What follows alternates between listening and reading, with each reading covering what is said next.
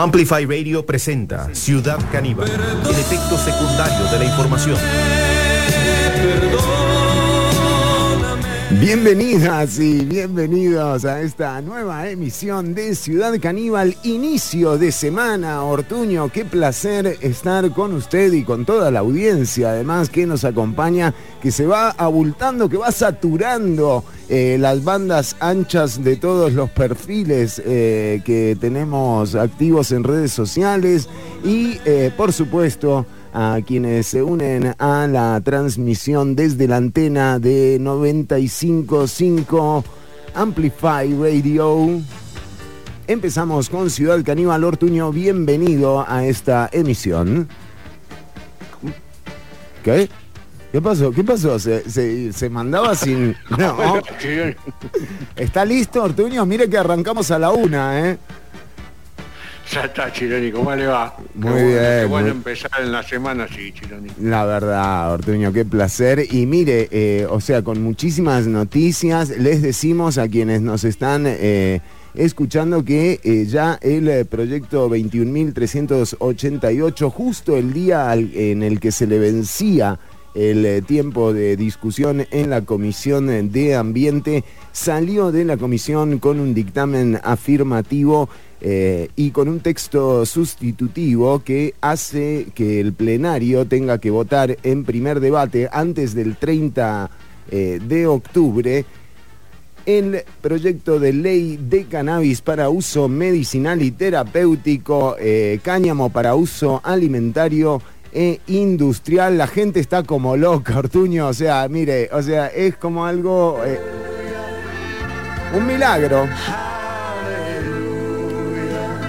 Pero... milagro en octubre, Chironi, está bien. ¿Eh? ¿Qué me dice? Ley de cannabis, pero ojo, no enrolen todavía, porque en realidad es para uso medicinal y justamente vamos a estar charlando en unos minutos nada más con algunos de los protagonistas que presentaron este proyecto a la corriente legislativa. El diputado de Liberación Nacional, Roberto Thompson, va a estar con nosotros en minutos nada más acá en Ciudad Caníbal, pero vamos a tener más temas, Ortuño. Tenemos más temas, Chironi, como estamos en el mes alienígena. ¿Ah, sí? Sí, Chironi, se lo vengo repitiendo todas las semanas. Es verdad, es verdad. Para que me hagan la campaña, que estamos la semana que viene, la semana del tiburón, vamos siguiendo a National Geographic. Vale, vamos siguiendo el paso a National Geographic, entonces. Entonces, este mes es el mes de los alienígenas. Mire usted. Vamos a estar dando algunas noticias. Muy bien. De lo que está pasando ahora en el mundo alienígena, ¿no? Bueno, porque hay también, exactamente, está el mundo electoral y el mundo alienígena. Y bien, ojo, hay cierto paralelismo, ¿eh? Ahí tienen puntos de encuentro, exactamente. Y los vamos a ir desglosando entonces en el programa de hoy. También le comentamos a quienes nos escuchan que y quienes nos ven, por supuesto, a través de las redes sociales, que además de la salida de comisión del proyecto de la ley de cannabis para uso medicinal, también en esta semana se ha dado la noticia de que el juzgado que justamente analizaba la condena del abogado Mario Cerdas, el abogado de Alajuela, a quien aprehendieron por cultivo de marihuana en su casa, justamente quedaba en firme. O sea, don Mario ya lleva 2 años en prisión por este hecho particular, y también vamos a estar hablando con el hermano de don Mario Cerdas acá en el programa más adelante en Ciudad Caníbal, para que justamente encontremos algunos de los detalles que tenemos que tomar en cuenta. Ya está, Ortuño, puede acomodarlo tranquilo, está fuera. Lo veo que hoy como que no se preparó muy bien usted para el programa, Ortuño. Espero que el contenido no venga como el camarógrafo, digo. ¿Cómo le veo flojo? Es que estoy cambiando, me están cambiando... ¿El personal? No el personal, la parte técnica. Ah, mira, le están, ¿está comprando nuevo equipo? Me están comprando nuevo equipo, Chirón, y me cuesta, como soy yo, con la tecnología me cuesta un poco. Es cierto, Ortuño, pero bueno, veo que ahora sí se ha normalizado un poco la situación. Volvió la imagen. Correcto, volvió la imagen. En su caso, bueno. Se ve un poco raro, Ortuño, me parece que se ve un poco verde. Es pero... que hay mucha humedad, en esta casa hay mucha humedad. Y se me pone así, así tengo la pantalla de la compu. Bueno, muy bien. Entonces, la ley de cannabis para el uso medicinal tiene... Suena mejor Walter, claro. Mirá, están diciendo que suena mejor Ortuño, usted. Sí, gracias. Qué bueno. Bien, ¿eh? Es hora que me reconocieran algo, ¿no? Qué bueno, está sonando bien, Ortuño. Bueno, me alegra, ¿eh? Me alegra por usted. Gracias, Chironi. Hoy, ¿ves? Ya me cambió, voy a tener un fin de semana. Sí. Los astros. Inicio de semana. Estamos en inicio de semana, Ortuño. Sí, pero ya casi... Es verdad. Estamos ya... al fin de semana. Es verdad, Ortuño. Pero le decíamos que entonces más adelante aquí en Ciudad Caníbal, Álvaro Cerdas también va a estar con nosotros, el antropólogo, además quien es presidente de la ACEID, la Asociación para la Investigación en Centroamérica y Latinoamérica de Drogas. Consumo de drogas, va a estar con nosotros Ernesto Cortés en un ratito nada más acá en Ciudad Caníbal. Tenemos un programa cargadísimo, viene Mariela Herrera en un rato nada más, Roberto Thompson, mire, yo creo que Carlos Alvarado no lo tenemos, ¿no? No me diga que sí lo tenemos. ¿Lo tenemos a Carlos? Me están jodiendo. Esta gente... No, es... no, lo tenemos grabado. Tenía 10 años. Bueno, ahí está, ¿eh? Ahí está. Cuando Costa Rica fue a Italia 90. Bueno, y que se acuerde, porque hablando de estos temas, ojo, hoy Costa Rica se juega en parte la eliminatoria, bueno, tiene ahí una parada bastante difícil contra el equipo de Honduras, así que por supuesto que lo mejor, ojalá que la Cele hoy gane y que... 2-1. No, a ver, pero ¿cómo? 2-1, yo se lo dije. Ya lo vi. No, mire, Ortuño, o sea, le digo porque usted ya ha acertado varias cosas. Y los horóscopos, Dios, Chironi. Yo estoy permanentemente viendo cómo están colocadas las estrellas, las lunas. 2-1. ¿Me puede decir goles de quién? Chironi. ¿Qué? Me da lo que me pedí, vos también. Bueno, no, muy grosso, muy grosso. La verdad... Veo uno en contra, ¿Cómo? Uno en contra. Bueno, muy bien, hoy también juega la selección nacional, hay fecha FIFA, son 3 los partidos que se disputarán en esta fecha FIFA rumbo a Qatar. Y bueno, la mejor de las suertes, la verdad, no es un contenido que nosotros cubramos mucho, ¿no? La Cele. No, últimamente no, y desde que Marco se pasó, sí. Vaya a saber por qué, de deportes a historia. Correcto. Nos quedamos casi sin... Me pidió a mí la producción durante un tiempo, estuve haciendo al lado del deporte, pero dije, no me jodan más. Bueno, Ortuño, vamos a recibir a nuestro invitado de hoy, el diputado del Partido Liberación Nacional, ex precandidato también a la presidencia, don Roberto Thompson. Le damos la bienvenida y, por supuesto, agradeciéndole el tiempo que le dedica a la audiencia. A ver si don Roberto... Bueno, aquí estamos ya conectados. ¿Cómo están? Muy bien, don Roberto. Un gusto tenerlo por acá. Igualmente, muchas gracias. Decíamos que bueno, que dejando los pelos en el alambre, pero ayer salió de comisión el proyecto 21.388, la ley del cannabis para uso medicinal y terapéutico. Por supuesto que tiene sus aristas, o podríamos hablar de algunas particularidades. Sin embargo, me llama la atención cómo una vez que se había dado prácticamente por muerto el proyecto, hubo un consenso que evitó que este proyecto cayera en el limbo legislativo, y ahora estamos a puertas de ver un primer debate en torno a este proyecto. ¿Nos puede comentar qué fue lo que los llevó a tomar estos acuerdos entre fracciones que, por supuesto, siempre tienen puntos encontrados, ¿no?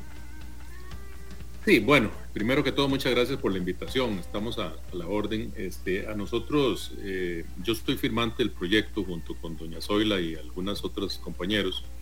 Y desde el inicio de la legislatura consideramos que era un proyecto importante en dos vías. Uno, uh-huh, para generar nuevas oportunidades en un país que lo requiere.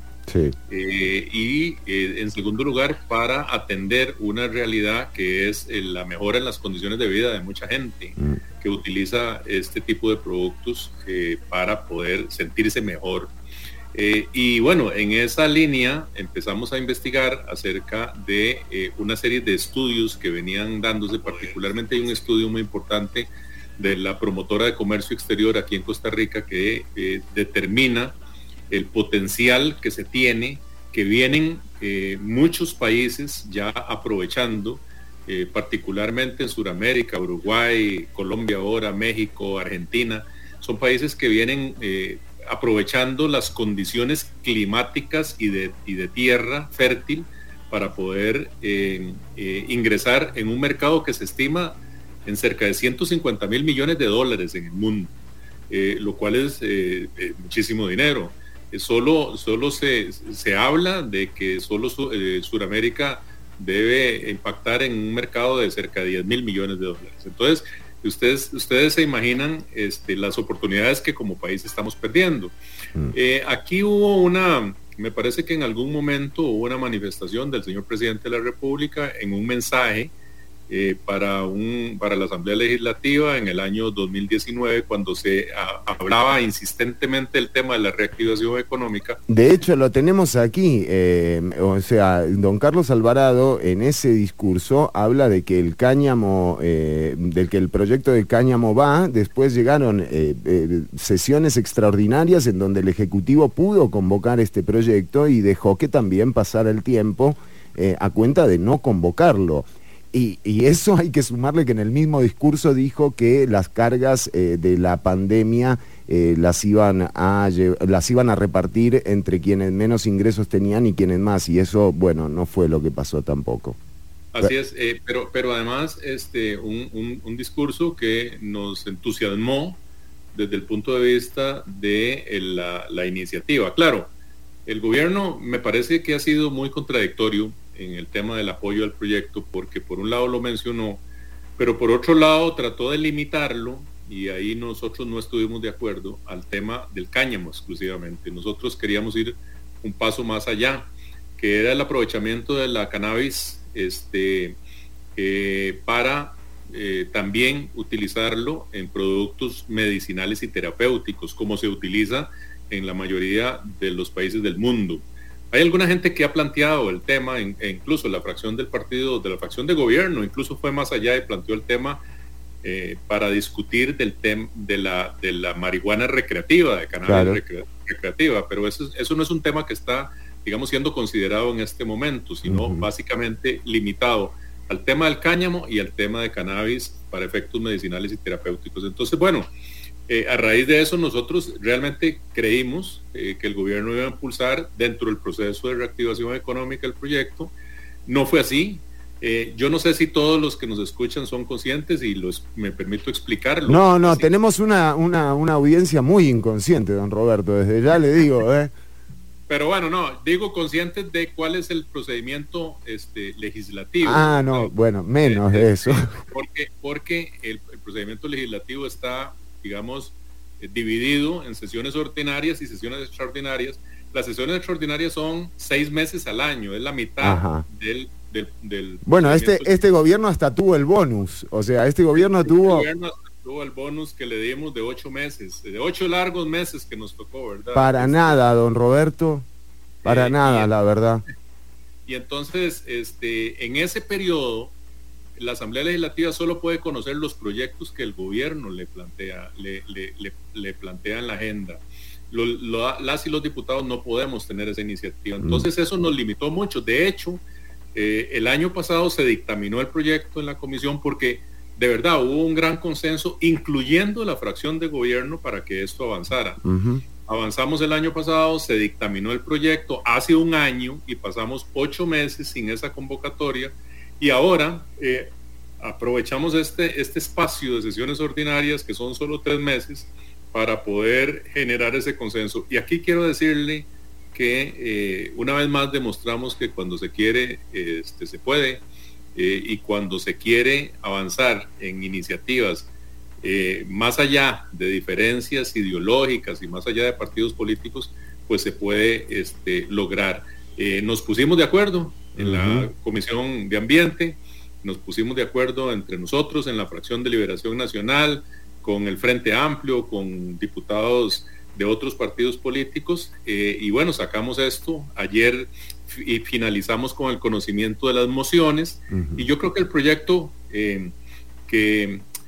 pues no es un proyecto perfecto, pero es un proyecto que va en la línea correcta, en donde primero se crea ese marco jurídico para autorizar la producción, la comercialización y la industrialización de cáñamo y cannabis, en el segundo caso a través de licencias que se pueden dar a personas físicas o jurídicas, y también se asegura en temas de siembra y producción un porcentaje para pequeños emprendimientos agrícolas que también son parte, digamos, de la democratización de todo este nuevo esfuerzo que estamos haciendo para que lleguen a través de encadenamientos productivos a las industrias que van a producir para localmente o para la exportación.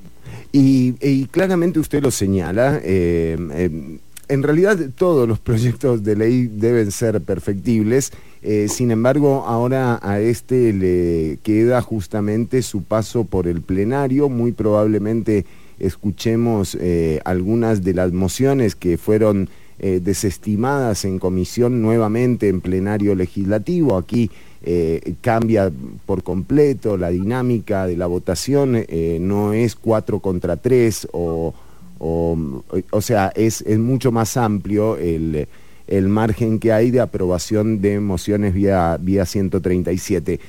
Pero don Roberto, aquí hay un par de señalamientos. Aquí estamos viendo en este momento el texto que finalmente quedó, que tiene que ver justamente con el uso medicinal, con la posibilidad de que pequeños y medianos productores se sumen a esta industria, y con el autocultivo, que me parece que sí necesitan un trabajo, ¿no? Porque estamos hablando de cannabis medicinal. Ustedes habrán visto, digamos, cuando se utiliza cualquier elemento para incorporar a un medicamento, bueno, tiene que cumplir con algunos estándares que son de muy alto rigor y que también requieren de una inversión por parte de las productoras y los productores. Cuando ustedes analizaron esto, ¿no pensaron que también estaban excluyendo a esos pequeños y medianos productores de justamente entrar en esta industria tan provechosa en términos económicos? No, yo creo que el proyecto lo que ha buscado es un balance, ¿verdad? Y por eso precisamente se aprobaron, digamos, 2 mociones en este segundo día. Una que tenía que ver con asegurar un porcentaje mínimo de licencias para, como te dije, emprendedurismos rurales a través de grupos organizados de agricultores, de pequeñas cooperativas, emprendimientos a nivel local, y por otro lado la posibilidad de que las industrias puedan instalarse bajo el régimen de zona franca.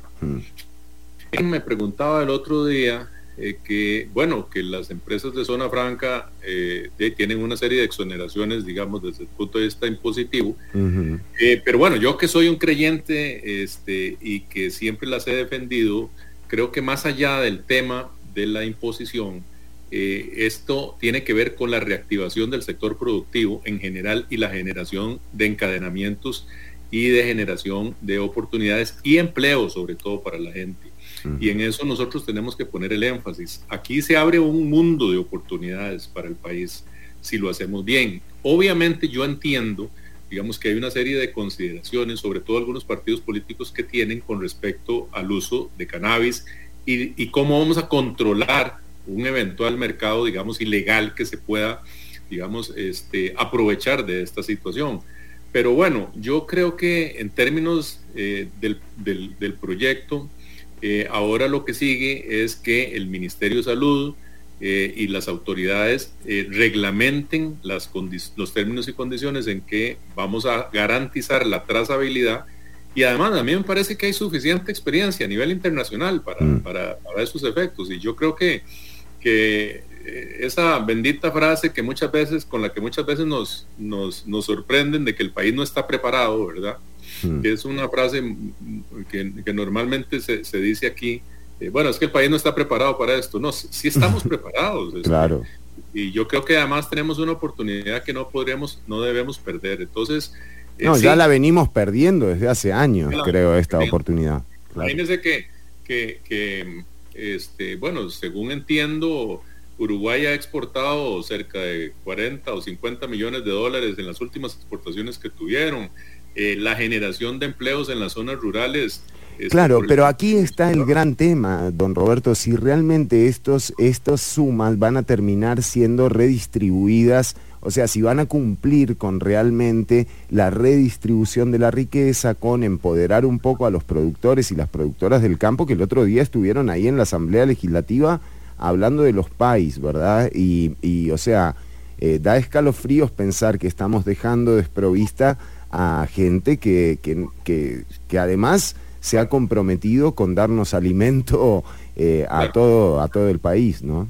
Sí, sí, claro. Bueno, y precisamente por eso, bueno, usted sabe que muchas veces en la Asamblea Legislativa lo que se presente es que los proyectos de ley regulen hasta el más mínimo detalle. Bueno, yo creo que no. Yo claro, creo que hay que crear un marco. Uh-huh. Dentro de ese marco se estableció, por ejemplo, el cultivo del cáñamo con absoluta libertad, ahí no hay ninguna restricción, uh-huh, ¿verdad? Y lo que sí requiere de licencia es el cannabis que tiene los niveles de THC que son psicoactivos, ¿verdad? Y ahí sí se requiere la licencia. Entonces, pero podemos aprovechar en las dos vías esta oportunidad que nos están dando. Ahí Gabriel me pregunta, sí, lo veo que pregunta que... Gracias, don Roberto.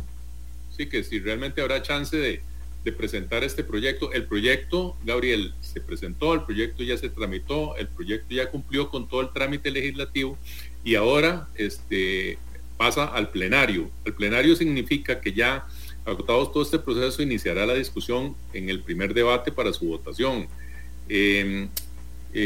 Las y los diputados que presentaron alguna moción pueden reiterarla. Y habrá una discusión. Este es un tema que obviamente va a tener una discusión en el plenario legislativo. Pero yo por lo menos siento que hay una gran mayoría, en la fracción que yo represento, por lo menos pienso que hay una unanimidad para votar el proyecto y creo que tenemos las mayorías necesarias para apoyarlo. Si hubiera alguna...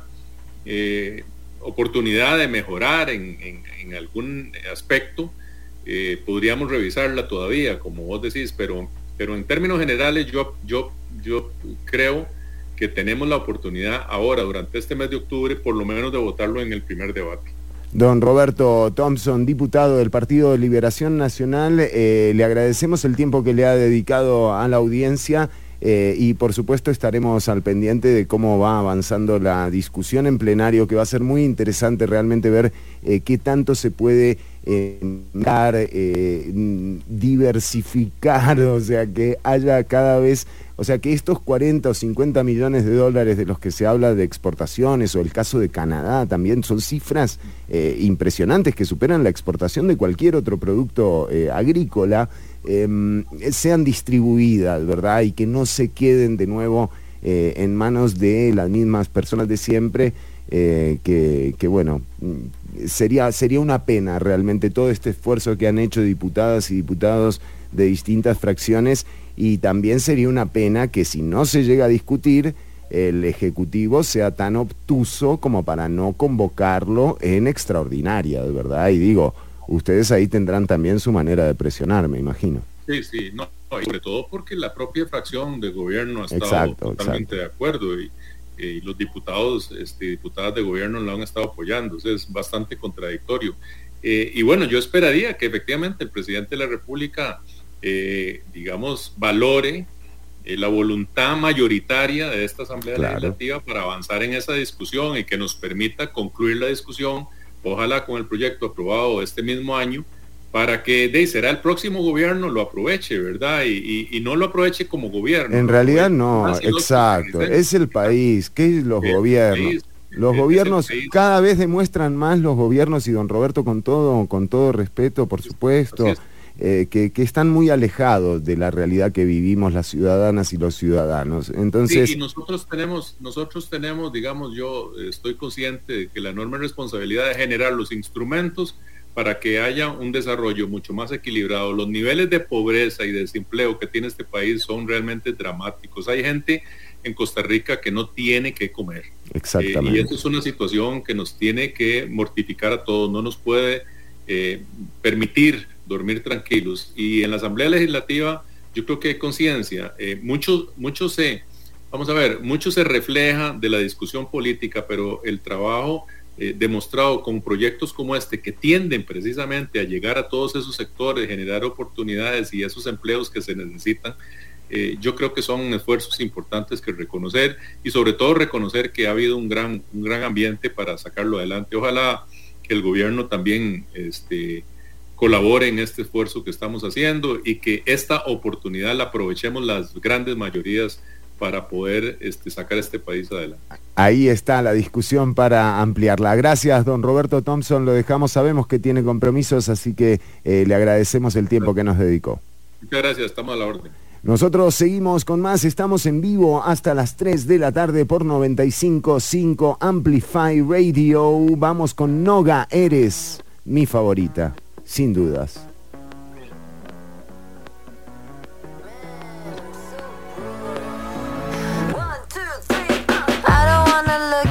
Phone anymore. I don't wanna roll like a stone anymore. I cannot hear my thoughts in this silence no more. Bring back the noise, bring back the noise. I guess I must have been in my room for too long. Black flags, red fronts in my eyes for too long. We gon' be alright, they don't play it no more. Play it no more, don't play it no more. Tick tock, I just woke up and I don't know what's the time. Looking at the clock, cause there's nowhere to climb. Tick tock, I just woke up and there's no news on TV. Almost selling stuff for money, everybody's free. Man, I'm so bored.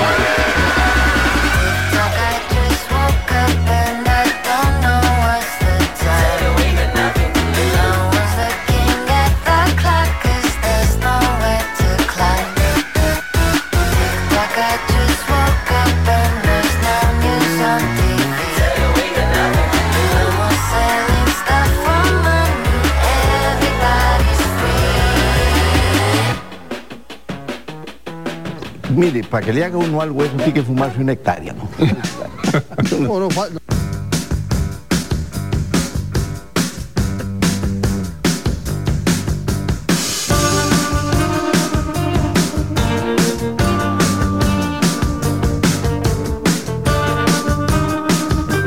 El efecto secundario de la información. Ciudad Caníbal.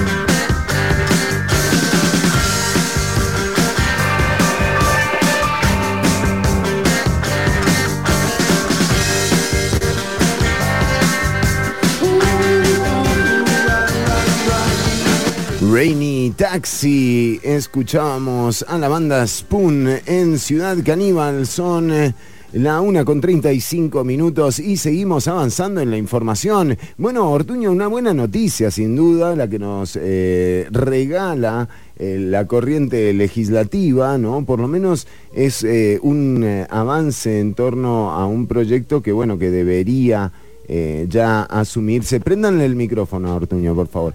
Que ya debería haberse aprobado hace un buen rato, pero teníamos la nota, ya el proyecto 21.388 está en corriente legislativa. Mientras tanto, en el ámbito judicial, el juzgado que analizaba el proceso y la sentencia que se le había impuesto al abogado de Alajuela, Mario Cerdas, un caso más que conocido y citado por nosotros varias veces, con un recuento de lo que han sido los atropellos contra don Mario. Bueno, se se ponía en firme la sentencia de 8 años de prisión a Mario Cerdas. En un ratito nada más, acá en Ciudad Caníbal vamos a tener al hermano de don Mario, a don Álvaro Cerdas, con nosotros, y además estará Ernesto Cortés de ACEID, una asociación que investiga el consumo y las políticas de drogas en Latinoamérica. Esto va a pasar en minutos solamente, pero bueno, ya había gente enrolando, vio cómo es, dan esta noticia y todo el mundo empieza a sacar, a picar. Porque, ¿qué dicen? Se puede cultivar para medicinal, sí, terapéutica, sí, pero no para recreativo. Exacto. La recreación es terapéutica. ¿Cómo? Recrearse es terapéutico. Bueno, listo, Ortuño, ya está. O sea, con esto hemos ganado. Ojo que podemos apelar una diputación, algo así, me gusta, ¿eh? Ahí, métanlo ya. Por favor. Para terapia recreativa. Totalmente. ¿Y qué? ¿Y quién me lo quita eso, eh? ¿Sos vos? O sea... El médico me dijo, estás muy angustiado, te tenés que recrear. Armate uno. Es la terapia, claro, terapia recreativa. Muy bien, me gusta, o sea... Y le digo así, si no hace algo bueno, por lo menos no haga algo malo. Exacto. Bueno, además, el cultivo doméstico para autoconsumo con fines médicos, según dicta el proyecto de ley, acredita, se necesita la acreditación de la condición del paciente. No es como que a vos te para la policía, te está fumando uno en la calle y decís, no, es que no sabés cómo me dolía la cabeza. No, ahí va sopre igual, o sea... Sigue siendo ilegal. La condición médica de la persona paciente a la que, para el mejoramiento de su salud, el tratamiento de una enfermedad o el alivio de sus síntomas, se le autoriza el consumo de cannabis psicoactivo de uso médico o terapéutico. Deberá ser acreditada por especialista médico encargado de su tratamiento, quien autorizará su prescripción. Médico... Sí. O terapeuta. Claro. Debería decir, pero no, el texto es bastante claro y solamente dice especialista médico. En el artículo 25 dice, el cultivo de autoconsumo de pacientes se autoriza a las personas acreditadas como pacientes según lo dispuesto en el artículo anterior. Y que cuenten con la respectiva prescripción del médico. O sea, si vos tenés el dictamen, podés cultivar en tu casa. Sin embargo, una cantidad limitada. La cantidad será determinada por el médico. Hay que ver quién es este médico, ¿no? O hay que empezar a estudiar medicina. O hay que, sí. ¿Alguien tiene el contacto del médico? Si alguien tiene el contacto del médico de nuestra audiencia, que por favor nos lo mande. Es para hacerle una entrevista, es algo profesional. No vayan a pensar mal, ¿verdad? Pero bueno, el Ministerio de Salud será quien defina, en atención a la recomendación del médico especialista y la patología. Porque, claro, gente con pie grande no va. Qué mal. ¿Esto estaba en el guión? Esto no sé, estaba en el guión. Eso. ¿Estaba en el guión ese chiste? Si está en el guión, hay que empezar a hablar con el guionista. Chiste más malo. ¿Sí? Bueno, pero vamos a apegarnos al texto, Ortuño. Estamos hablando de un proyecto de ley, ¿verdad? O sea, no desviemos todo a fumarse un poco. Apéguese. El Ministerio de Salud definirá, en atención a la recomendación del médico especialista y la patología del paciente, la cantidad máxima de plantas que podrán autorizarse y las demás condiciones técnicas y de seguridad que deberán ser observadas. Para meterle un doodle lynch ahí al final. Pero sí, esto... ¿Qué significa? Que en realidad el cultivo y el autoconsumo solamente serán posibles a través de un dictamen médico. También hay otro detalle, que era lo que le planteábamos al diputado Thompson, que tiene que ver con cuando se habla de marihuana medicinal o de cannabis medicinal, los controles y las especificaciones que tiene que tener un medicamento, y creo que de esto los últimos 2 años dan cuenta de los estudios que hay que hacer antes de que, por ejemplo, una planta sea la planta correcta para utilizar en un medicamento, son muy precisos. Estamos hablando de estudios que no son baratos. Y de nuevo, como bien lo decía el diputado de Liberación Nacional, don Roberto Thompson, el gran negocio está sin duda en la parte medicinal y también en la recreativa. Entonces habrá que ver de qué forma se va discutiendo esto en el Congreso. Tenemos mensajes de nuestra audiencia, Ortuño. A ver. Pablo Pérez dice Raúl Araya Badilla. Qué raro, ¿no? Es el mensaje más raro que he recibido. Carlos nos dice aguante caníbales. Bueno, Gabo, un abrazo. Taxi Costa Rica también.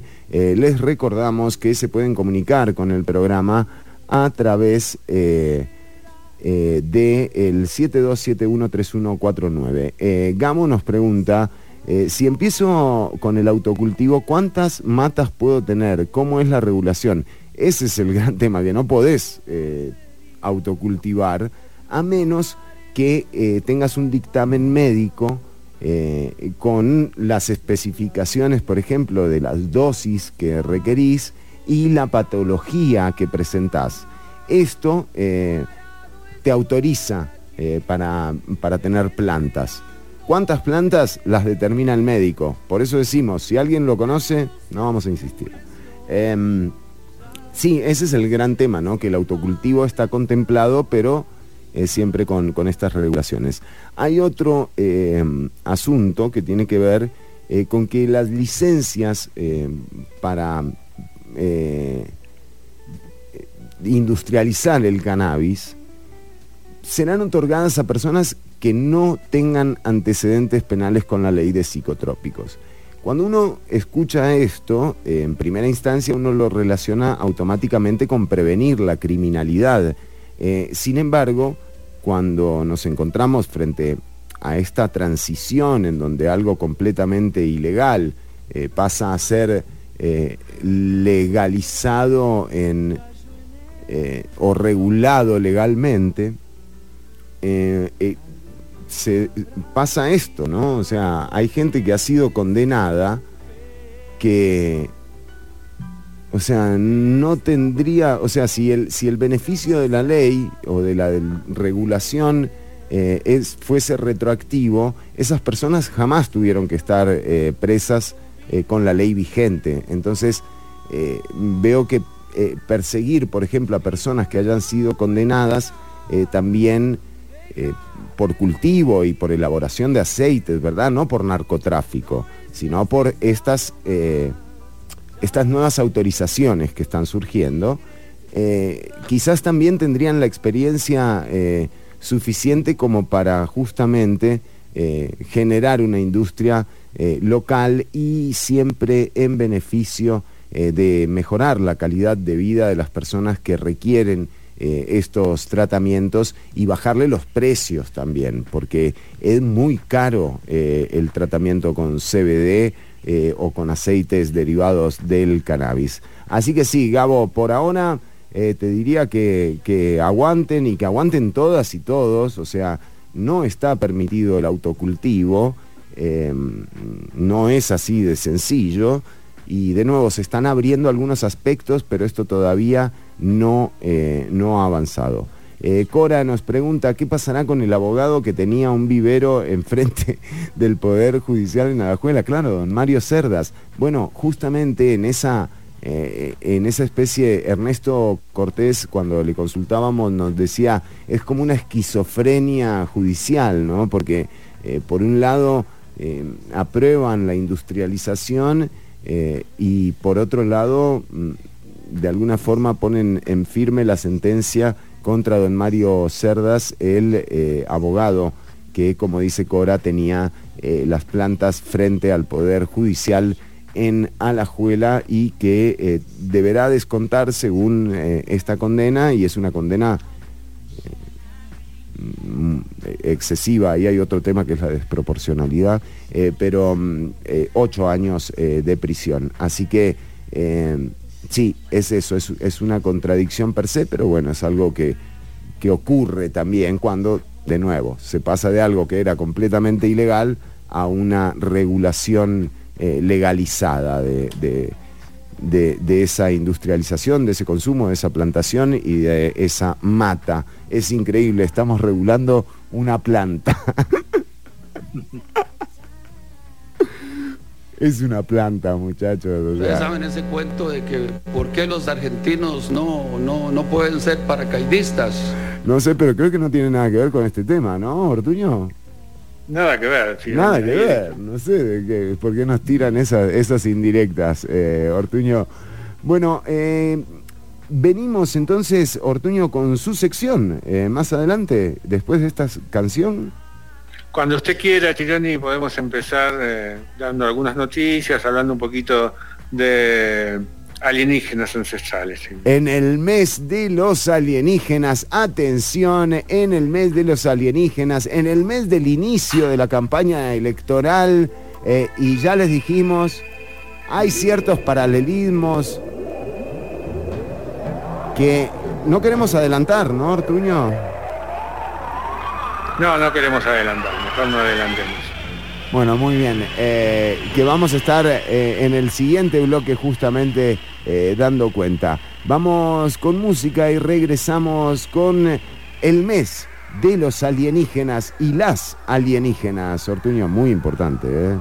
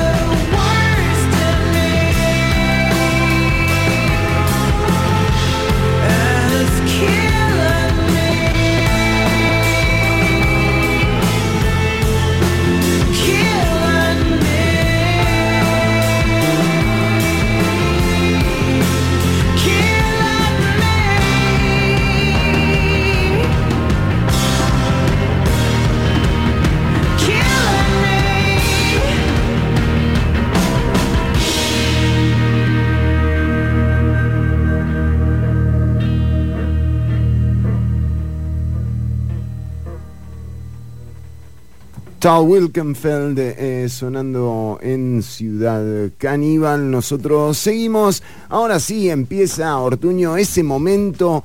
Mire, todavía no ha entrado Mariela Herrera, que también va a estar con nosotros en unos minutos nada más acá en Ciudad Caníbal, pero llega el momento, de alguna forma, de adentrarnos en los misterios del universo.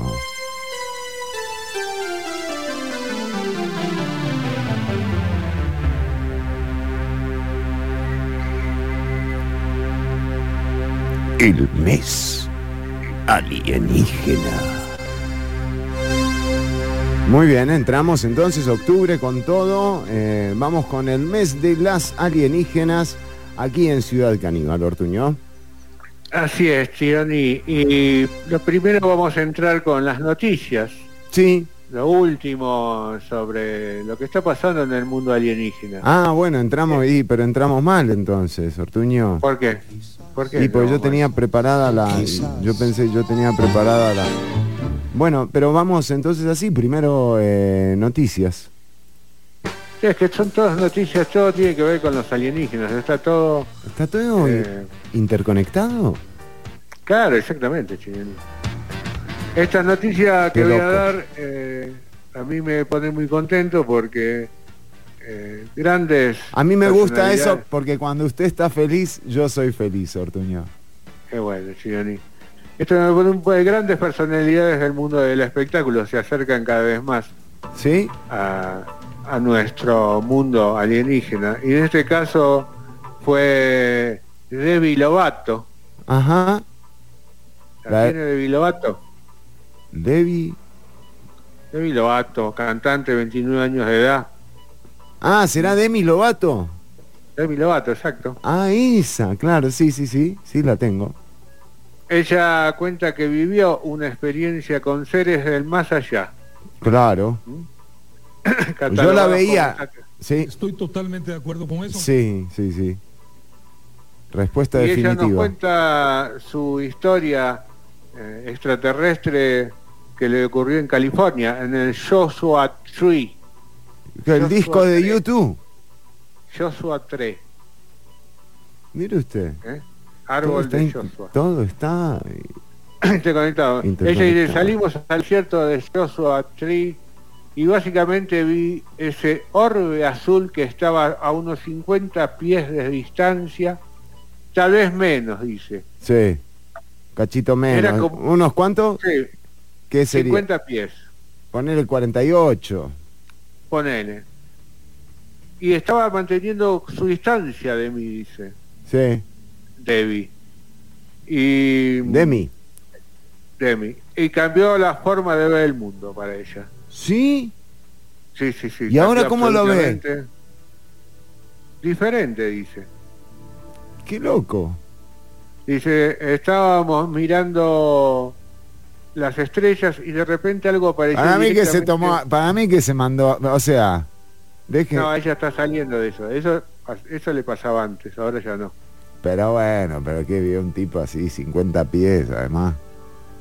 ¿Quién se pone además a medir 50 pies? Y después dice que se le acercó casi a los 3 metros, hasta desaparecer. O sea, conforme se acercaba, ¿desaparecía? Cuando se le acercó a ella, desapareció. Ah, no sé, para mí que se mandaron velozmente. Ella dice que ya había tenido otro contacto cuando cumplía 28 años, mirando a las estrellas. Demi, pasame el contacto por WhatsApp. Aparecieron unas luces enormes que formaron lo que podía ser un signo de interrogación en el cielo. Me di cuenta de que mi vida probablemente iba a cambiar de una manera espiritual. O sea, todo bien. Entonces está sacando una... No haga gestitos así. Como que no, que estoy hablando para eso. No, para nada, Ortuño. Yo, sí, usted está reportando. Yo hago así. ¿Me entiende? Ella va a sacar un ¿cómo se llama? Una serie que se llama Unidentified with Demi Lovato. Mire usted. Porque ella... ahora cambiaron, no se dice más ovni. ¿Cómo se dice? algo así como Unidentified Aerial Phenomenon. Sería UAF. No. Se les dice UAF. UAF. ¿Ya OVNI ya fue? Ya fue, chidón, está pasado de moda. Si uno dice OVNI, noticia, que uno queda como un boomer, que... Sí, no te entiendes, este es un boludo.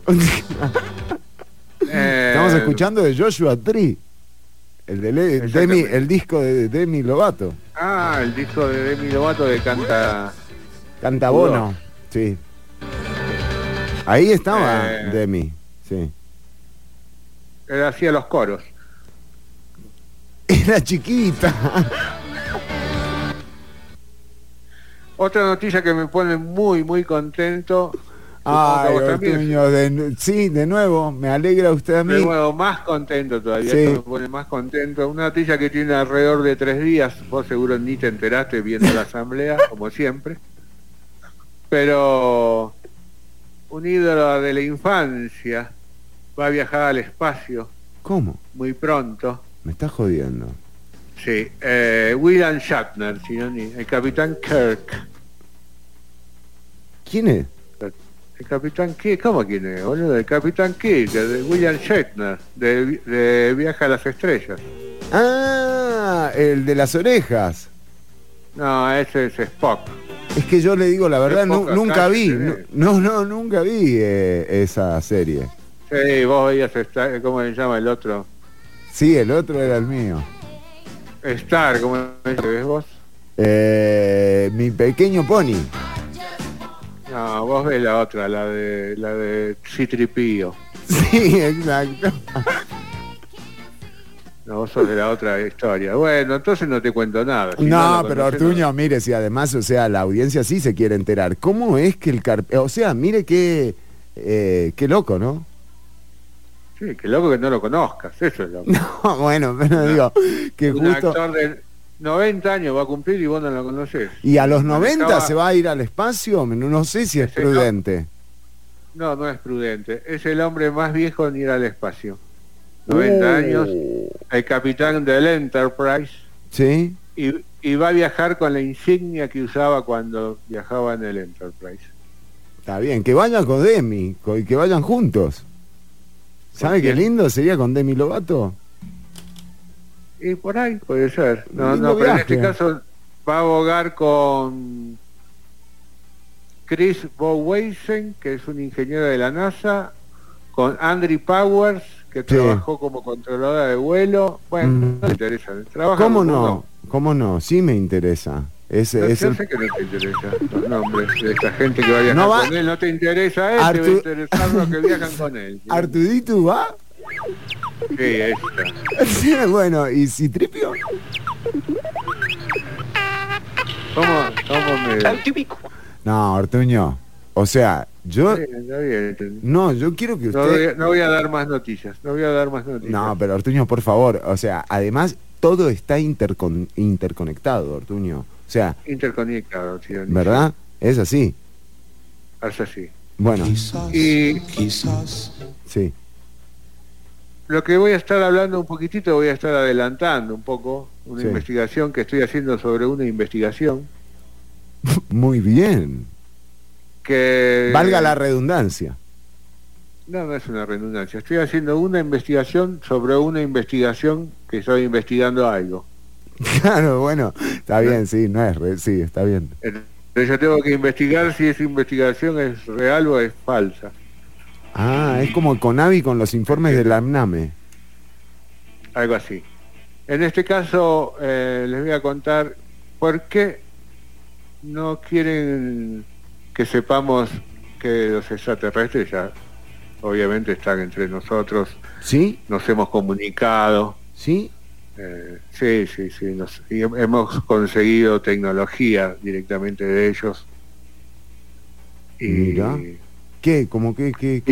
Y todo esto se debe a que no quieren que nos enteremos de que hay como una energía libre que nosotros podríamos estar usando en este momento, gratis. No. Limpia. Exactamente. Y uno pagando las cuentas esas de luz, o sea que... Exactamente, ¿no? Siempre van a estar tratando de usar petróleo, ¿no? Todas esas cosas que nos están matando. Sí. Está inmiscuido gente como Bush, como Dick Cheney. Epa, Orteño, cuidado con los nombres que tiramos acá. Sí, si me llega a pasar algo, Chirón, usted ya sabe qué es lo que pasó, ¿no? No sé si hablar mucho, me asusta un poco. Pero usted está adentro en esta investigación, entonces. Ojo, pero yo hago investigación de la investigación. O sea, primero que maten al que investigó. Claro. ¿No? Ahí uno se entera y sale corriendo rápido, ¿no? O sea, no, primero hay otra que tienen que atacar. Yo solamente estoy investigando sobre eso.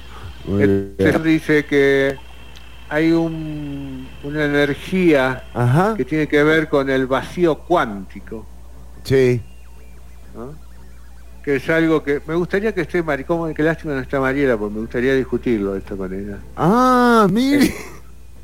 Sí, porque ella se niega, ¿no? Toda esta... Qué lástima, cosas, ¿no?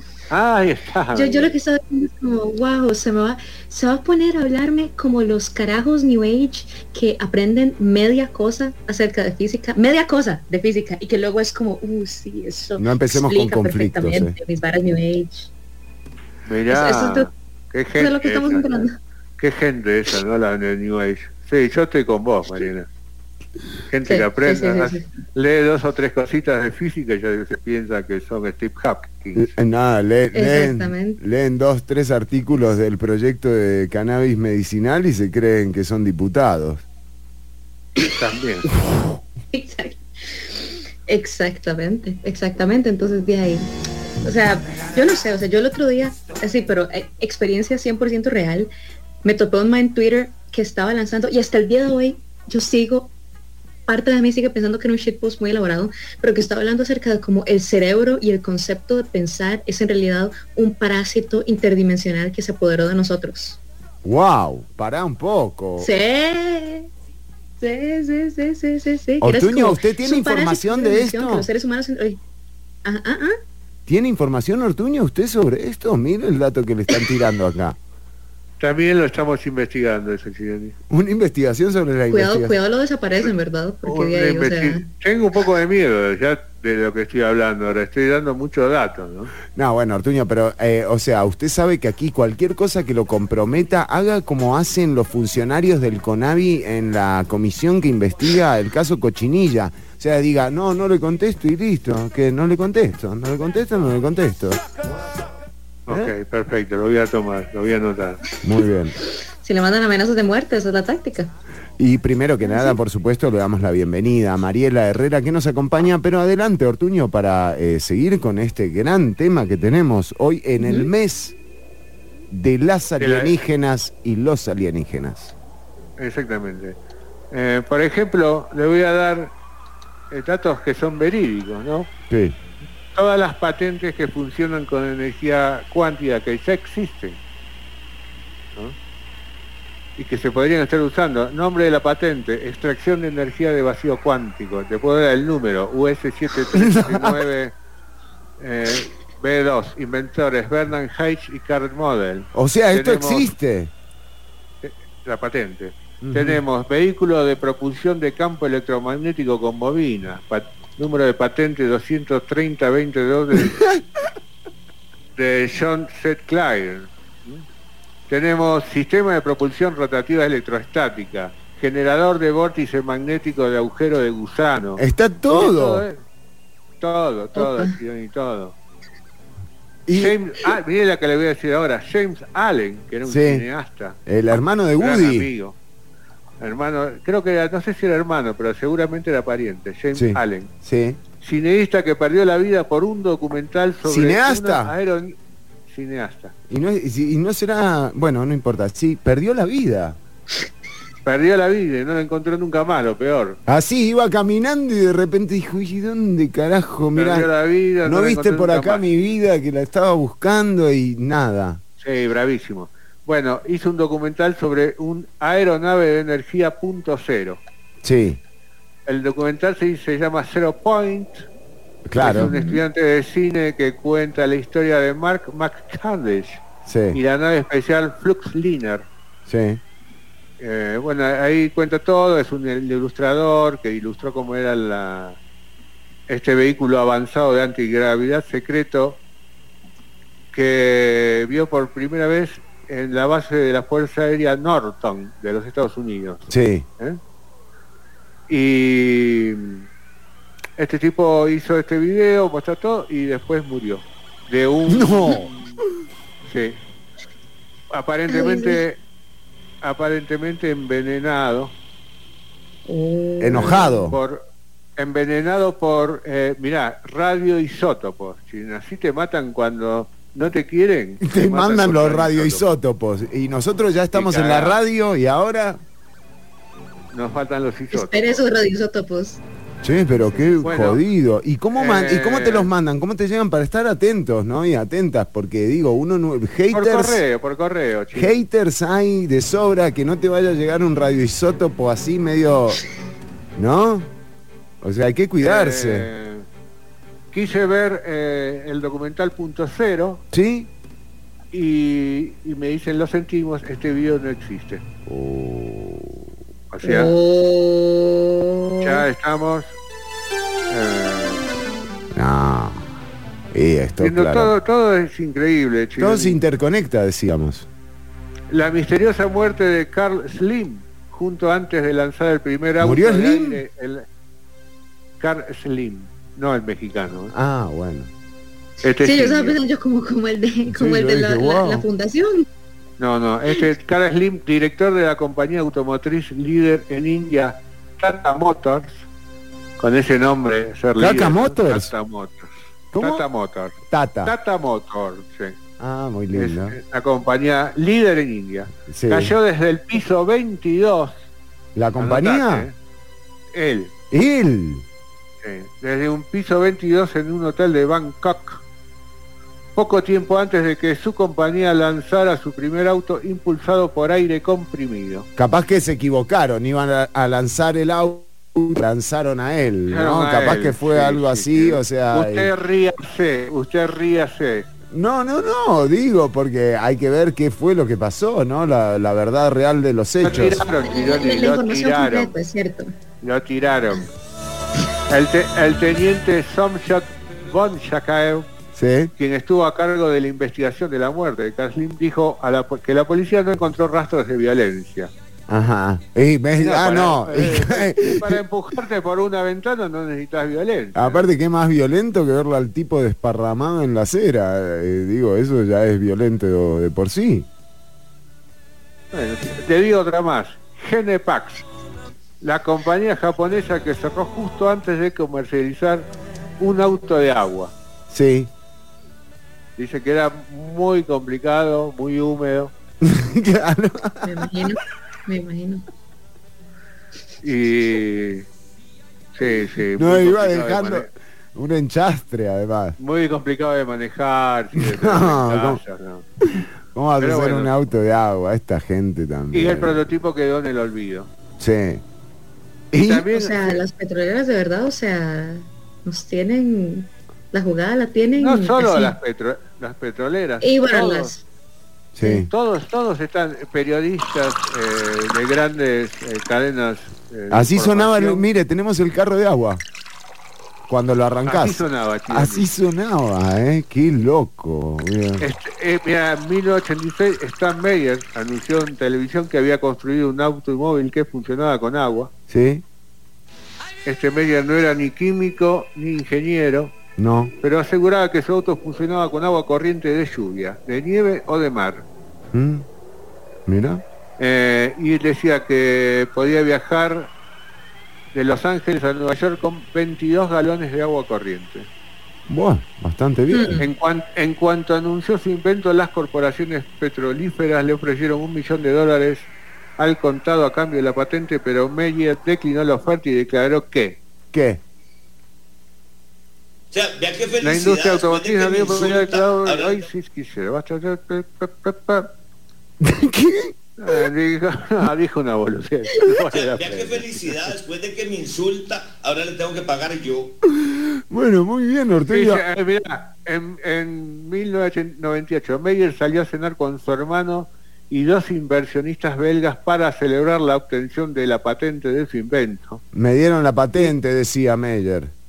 Y después de beber un jugo de arándano que le sirvió en el restaurante, no, Meyer salió al exterior del local apretando su cuello, vomitando. ¡No!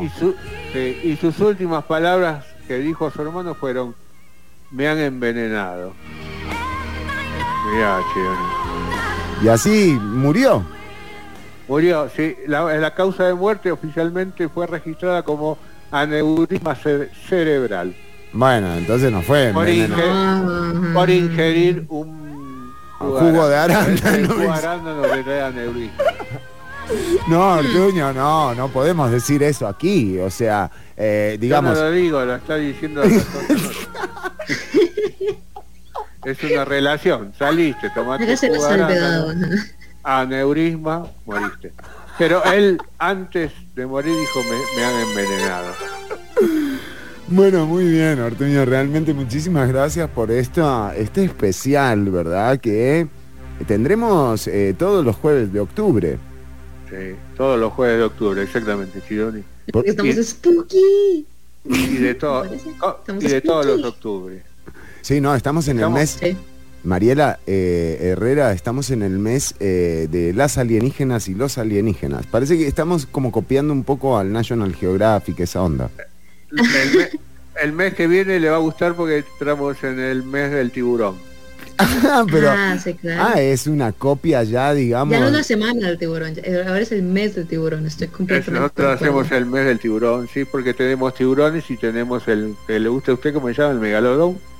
Ajá. Vamos a hablar de megalodones también. Ah, bueno, no. Mire, la verdad... Bien, de aquí, muy, muy, muy centroamericanizado, aquí nosotros parados encima de las antiguas guarderías de los megalodones. Parece sí, que es un animal alienígena. No, bueno, pero todo, o sea, es el mes... O sea, yo siento que unos cuantos millones de años de evolución podrían... O sea, y el hecho de que literalmente como los ancestros como ahí están. No es como que desaparecieron, primero, ¿verdad? Ahí están. Bueno, pero el primer megalodón que existió vino del espacio. ¿Lo trajeron? ¿Lo trajeron? Exactamente, Chironi. Qué complicado, es complicado de trasladar. Fue un experimento genético, Chironi. Oh. Ya, lo bajaron, lo hacen como trasladan como a las ballenas, ¿sabes? Que los tienen como en una hamaca y nada más lo... Usted vio que el sonido que hacen las ballenas es muy parecido al sonido del universo, ¿no? ¿Cómo? ¿Sabía eso? El universo tiene un sonido. No, sabía eso. Bueno, nos estamos desviando un poco, sí. Sí, adelante. Todo, las alienígenas... Todo está interconectado, todo. Es verdad, Ortuño, usted lo dijo al principio. El universo tiene un sonido que no han podido escuchar. Y es muy similar al canto de las ballenas. Ah, mire qué bien. Bueno, no creo que sea casualidad. En el mes de las alienígenas y los alienígenas en Ciudad Caníbal. Me encanta que o sea, ¿sabe que los alienígenas podrían no tener género, verdad?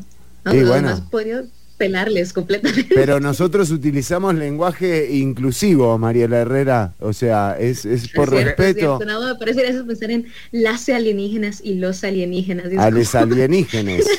No, porque usted sus pronombres son... Usted se perdió cuando dimos los distintos tipos de alienígenas que existen. Ya, exacto, que fue el jueves pasado. Hablamos la semana pasada, donde hay alienígenas de ambos sexos en algunos casos. Sí. Los que vienen de los pleyadianos. Ya venimos con más Ciudad Caníbal. Atención, está Mariela Herrera con nosotros. Y no, muchachas. ¿Cómo me cortaste? No, pero Ortuño. Así. ¿Cómo me cortaste? Tengo para hablar de alienígenas hasta el final del programa, pero bueno, está bien, no importa. Ortuño, ya venimos con más contenido. Mariela tiene un contenido súper interesante hoy, tiene que ver con una planta fotovoltaica, Mari.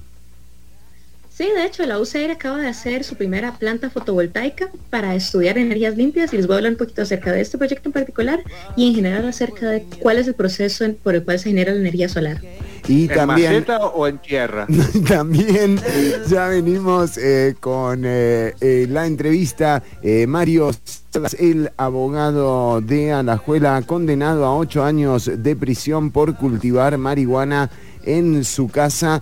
Vamos a tener a don Álvaro Cerdas, el hermano de don Mario. También estará con nosotros Ernesto Cortés de ACEID. Estamos en vivo hasta las 3 de la tarde. Son las 2:17. Estás escuchando 95.5 Amplify Radio.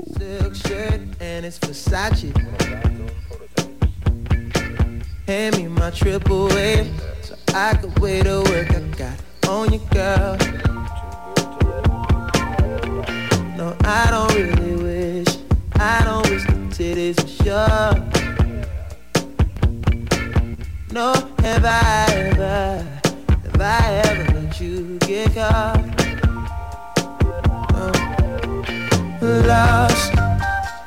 Lost in the heat of it all.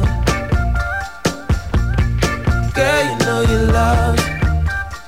lost in the thrill of it all. Miami, Amsterdam, Tokyo, Spain, Los Angeles, India, lost on the train, love. She's at the stove, can't believe I got her out here cooking dough. I promise she'll be whipping meals up for a family of her own someday. Nothing wrong with a lie. Ooh, nothing wrong with another short plane ride through the sky. You and I are lost in the heat of it all. Girl, you know you're lost in the thrill of it all. Miami, Amsterdam, Tokyo, Spain, Los Angeles, India, lost on us.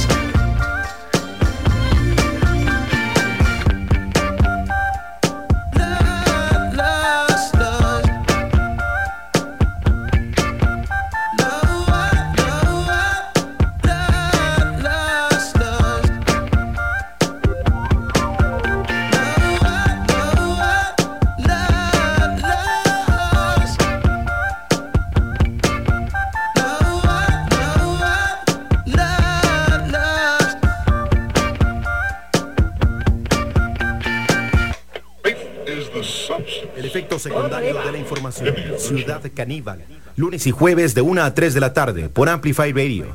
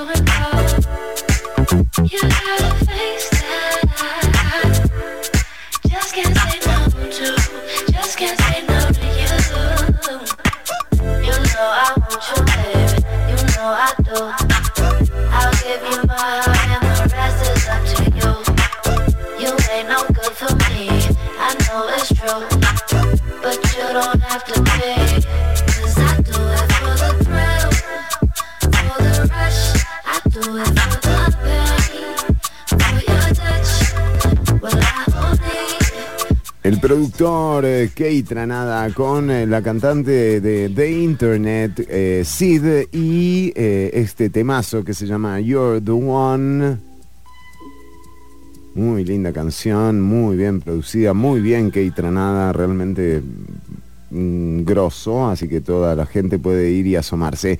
Tenemos mensajes de nuestra audiencia que vamos a ir abordando. Silver Ceballos, que además no solo es nuestra audiencia, sino que es compañero también de Una Bulla, nos dice: Star Trek es la crema más crema de todo. Una serie que levanta el espíritu, especialmente en pandemia. Mi favorita es Voyager, recomendada después de The Next Generation con Patrick Stewart. Así que recomendaciones de gente que se anota al Enterprise y a Star Trek. Amo a los fans de Star Trek, siempre son gente siempre están como llenos de energía y de esperanza por el futuro, y siempre es como wow. O sea, yo nunca en mi vida he visto Star Trek, y nada más, solo como tangencialmente siento mi espíritu levantándose oyendo a este amigo hablando acerca de la serie. Y Andrés también nos dice: saludos a todos los caníbales y a todas las caníbales, como las alienígenas. A todas también. Las personas caníbales. Exacto. También Fernando Javier Couto nos dice: el agricultor Don Mario, un patriota no reconocido. Ortuño. Bueno, esa es la data. Vamos a entrar ahora sí, Mari, adelante con su contenido de hoy, que además es súper interesante también. Se habla tanto de lo que hay que cambiar en el planeta, y esta es una buena noticia. Exactamente. De hecho, recientemente, nuestro país en general, la UCR en particular, ha, orquestado, todo un esfuerzo para avanzar el uso de energías limpias y avanzar este objetivo de carbono neutralidad, que se siente cada vez como que está más y más lejos. Pero recientemente la Escuela de Ingeniería Eléctrica actualmente cuenta con su propia planta fotovoltaica, que es una planta de generación de energía eléctrica a partir de energía solar, ¿verdad? De hecho, en el 2018 se propuso el diseño del proyecto, y ahora ya 3 años después está en plena operación. De hecho, ya está produciendo energía para la Escuela de Ingeniería Eléctrica.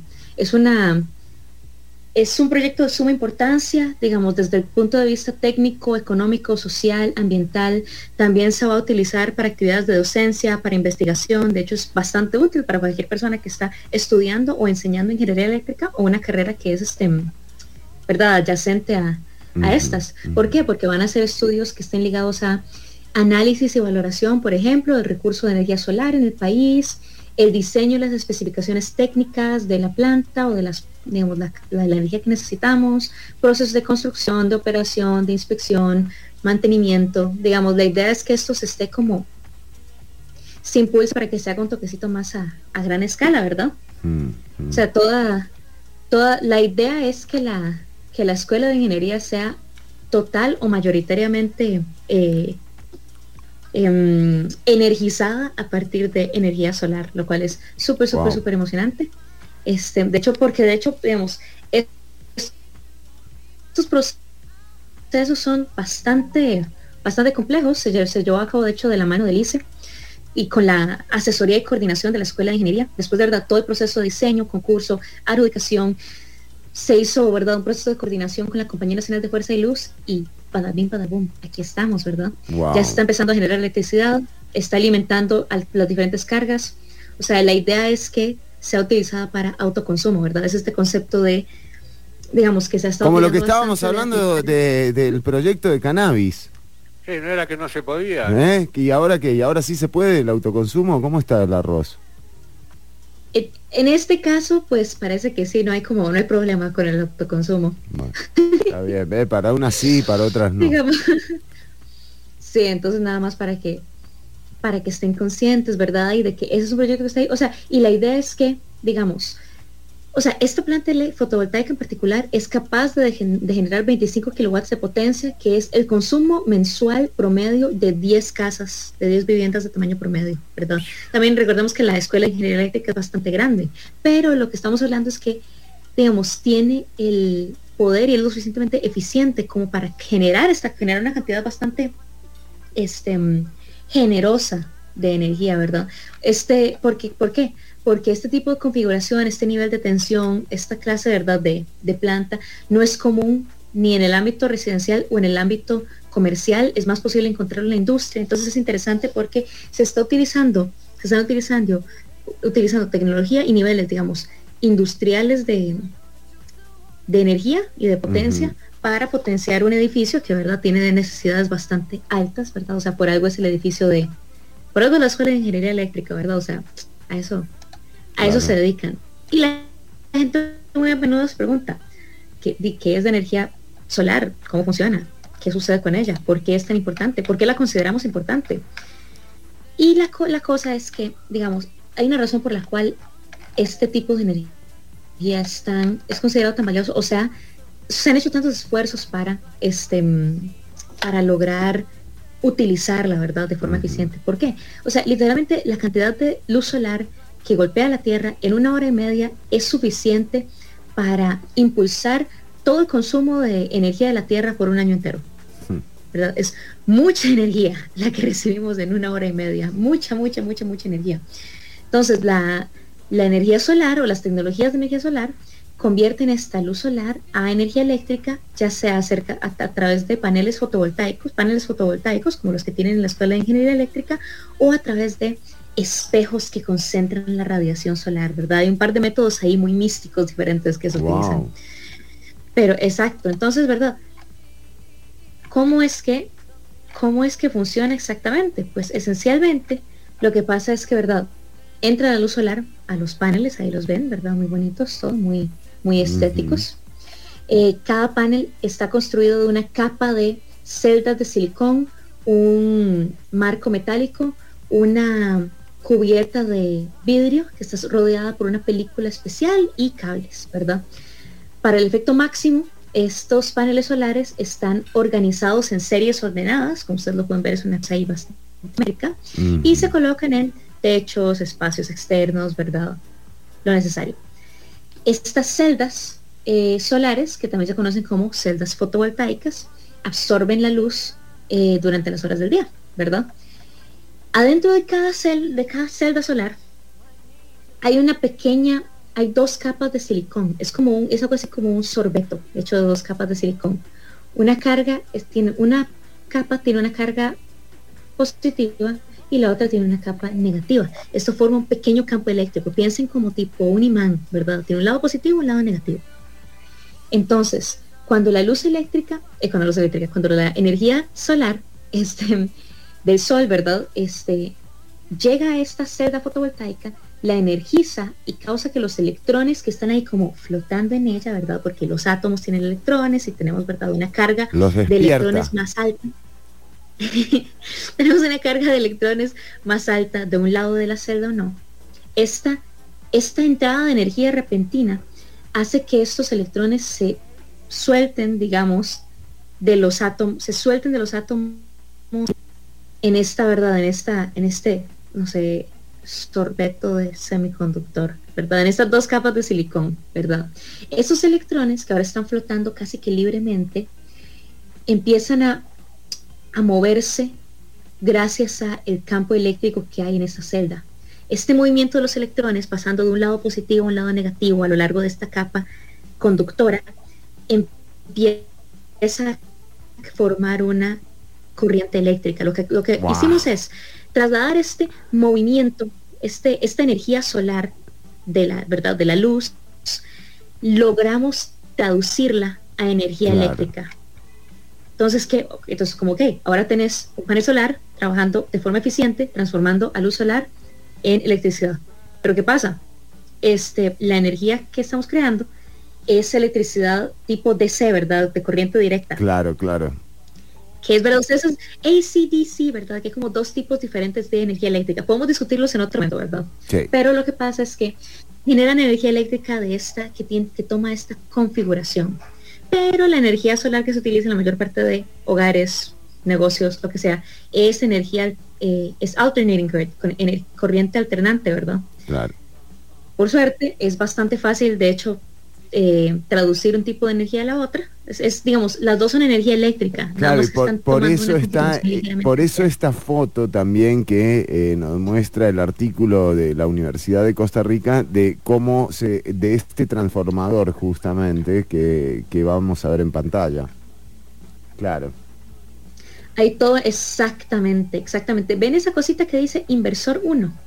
Bueno, yo la veo, pero la gente que tal vez está escuchando por 95.5 no, estamos viendo una especie de conexión entre cajas de breques de donde recibe, digamos, la energía del panel solar y cómo se transforma, ¿no?, a través de este inversor que nos dice Mariela.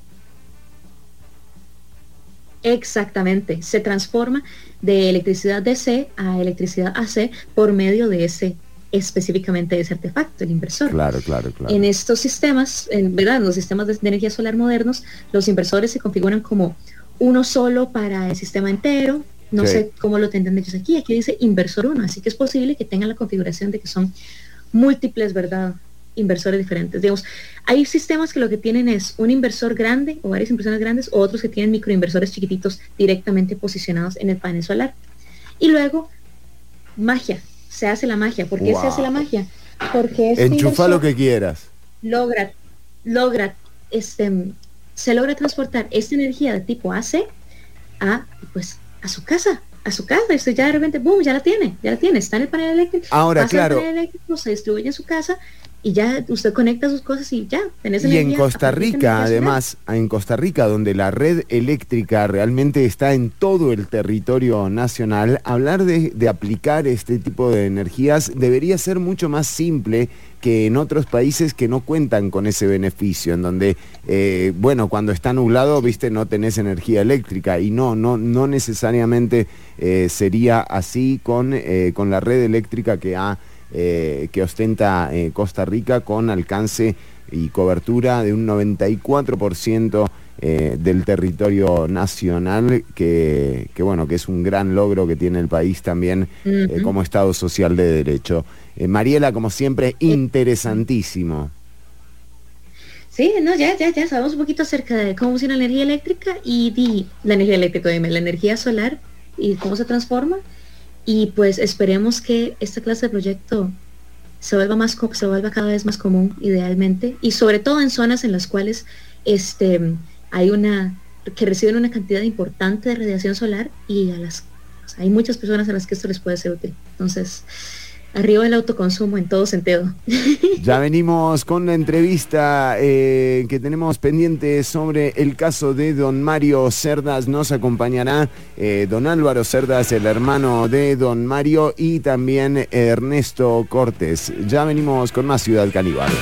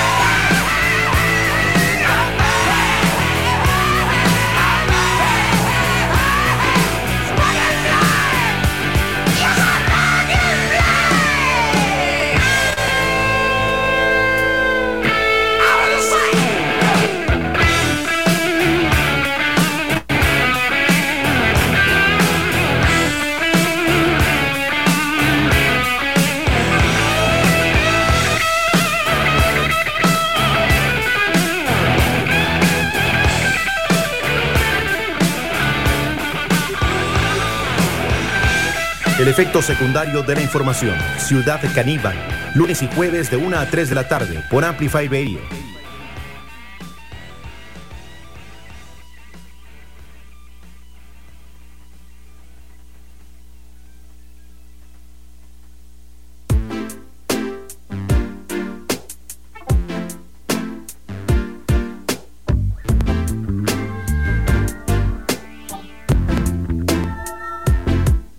Outside it's cloudy, but I like that better. Better.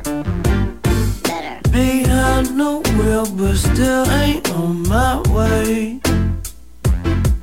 Some people say they want to live forever. That's way too long, I'll just get through the day without any complications.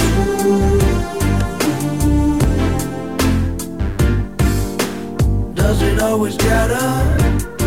it always gotta be so complicated?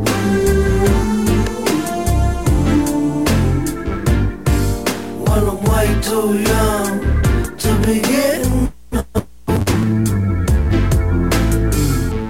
And all I wanna do is look, but I can't see, baby. Who you talking to while you talking to me, baby? Let me know if I can see you later. We could make it easy.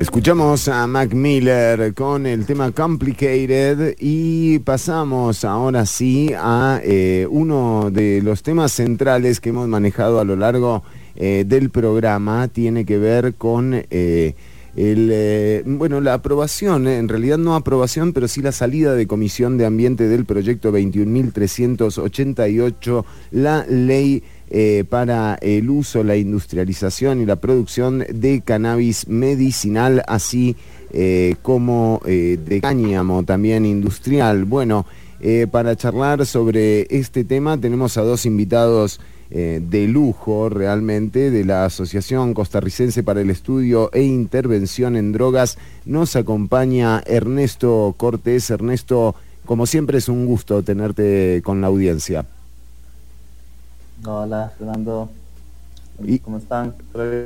Todo bien y encantados también de contar con la presencia de don Álvaro Cerdas. Don Álvaro es el hermano de don Mario Cerdas, el abogado, que bueno, de nuevo, tienen mucho que ver estas dos noticias que surgieron esta semana. Por un lado, digamos, la buena noticia de que por fin está entrando a puertas de ser discutido en primer debate en el plenario legislativo un proyecto como justamente el 21.388, pero por otro lado también, a mí me lo decía Ernesto ayer fuera de micrófono, me decía esta esquizofrenia social que nos pasa, que por un lado se está regulando y legalizando algo totalmente ilegal, y por otro lado tenés a alguien como don Mario con una sentencia en firme de 8 años de prisión sin haber cometido un delito como tal, más allá de tener sus plantas en su casa. Ernesto, quizás empecemos con que don Álvaro nos cuente qué el caso de don Mario y las últimas audiencias. Buenas tardes, Fernando. Tal vez si me sube el micrófono un poquito, es que yo lo tengo muy bajo, no sé, yo no lo puedo. Nos está escuchando bajo, don Álvaro. Tal vez yo le voy a ayudar un poquitito ahí con el volumen para que usted. Sí, porque yo no tengo más, Fernando. No hay problema. Yo le subo un poco el volumen desde acá y le quería preguntar, don Álvaro, para que usted nos cuente qué ha ocurrido con el caso y con esta sentencia ya en firme de condenar a don Mario Cerdas a 8 años de prisión. Muy buenas tardes, Fernando, y agradezco la oportunidad que nos dan. Fernando, esto es la consumación de una maniobra vulgar, obscena, de parte del Ministerio Público, del OIJ y de todos los que se encargaron de realizar esta investigación. Es muy, muy notorio para todos nosotros, los familiares y el círculo de amigos íntimos de Mario, que después de que ellos perdieron el primer juicio, que lo organizaron, el sistema judicial de Alajuela, sobre todo, quedó muy, muy lastimado. Esto, lo que pasa, Fernando, es que utilizar palabras, a veces hay que escogerlas, pero claro, porque a veces no calzan con lo que la mayoría de la gente cree del sistema judicial costarricense. Para mí completamente devaluado, pero no de ahora, y no por el caso de mi hermano, sino por muchos otros casos que hemos venido viendo. Pero bueno, en el caso de mi hermano se prueba una vez más la maledicencia y la venganza, el revanchismo, que es de un órgano estatal, y en este caso judicial, que es de lo poquito en lo que uno puede creer en estos momentos, ¿verdad?, en este mundo, y que se den este tipo de situaciones, pues bastante lamentable para, en este caso, para nosotros, bueno, especialmente para Mario, para la familia, amigos, y incluso es un asunto ya de país, ¿verdad? Pero bueno, claramente, y además... De momento eso es lo que tenemos y con eso estamos.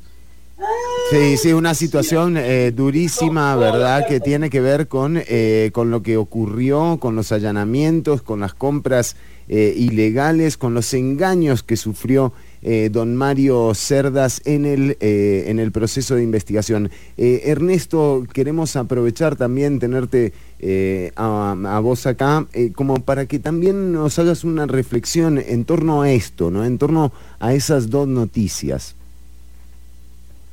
Bueno, muchas gracias, Fernando. Mira, pues es un poco lamentable, es muy lamentable. La verdad es que, por un lado, ¿no?, tenemos esta situación que Álvaro ya nos cuenta y que viene desde hace más de 5 años, esta persecución directa a Mario Cerdas, que además es un llamado de atención a todas las personas usuarias de cannabis y con el interés de cultivar su propia planta para consumo personal, ¿verdad? Esas personas que no quieren tener que ir a comprar al mercado ilícito ni apoyar al narcotráfico. Uh-huh. El Estado más bien nos dice no se puede, ¿verdad? Y vea lo que puede pasar, ¿verdad? Le vamos a enviar a agentes colaboradores que le van a mentir, le vamos a montar todo un proceso judicial y vamos a gastar millones de dólares en tratar de meterlo usted a la cárcel, para darle un ejemplo a todas las demás personas, ¿no? Y por el otro lado tenemos un montón de diputados diciendo que si legalizamos la marihuana medicinal, al país va a ser un montón de plata, ¿verdad? Entonces sí es lamentable, y la verdad es que es un poco triste, porque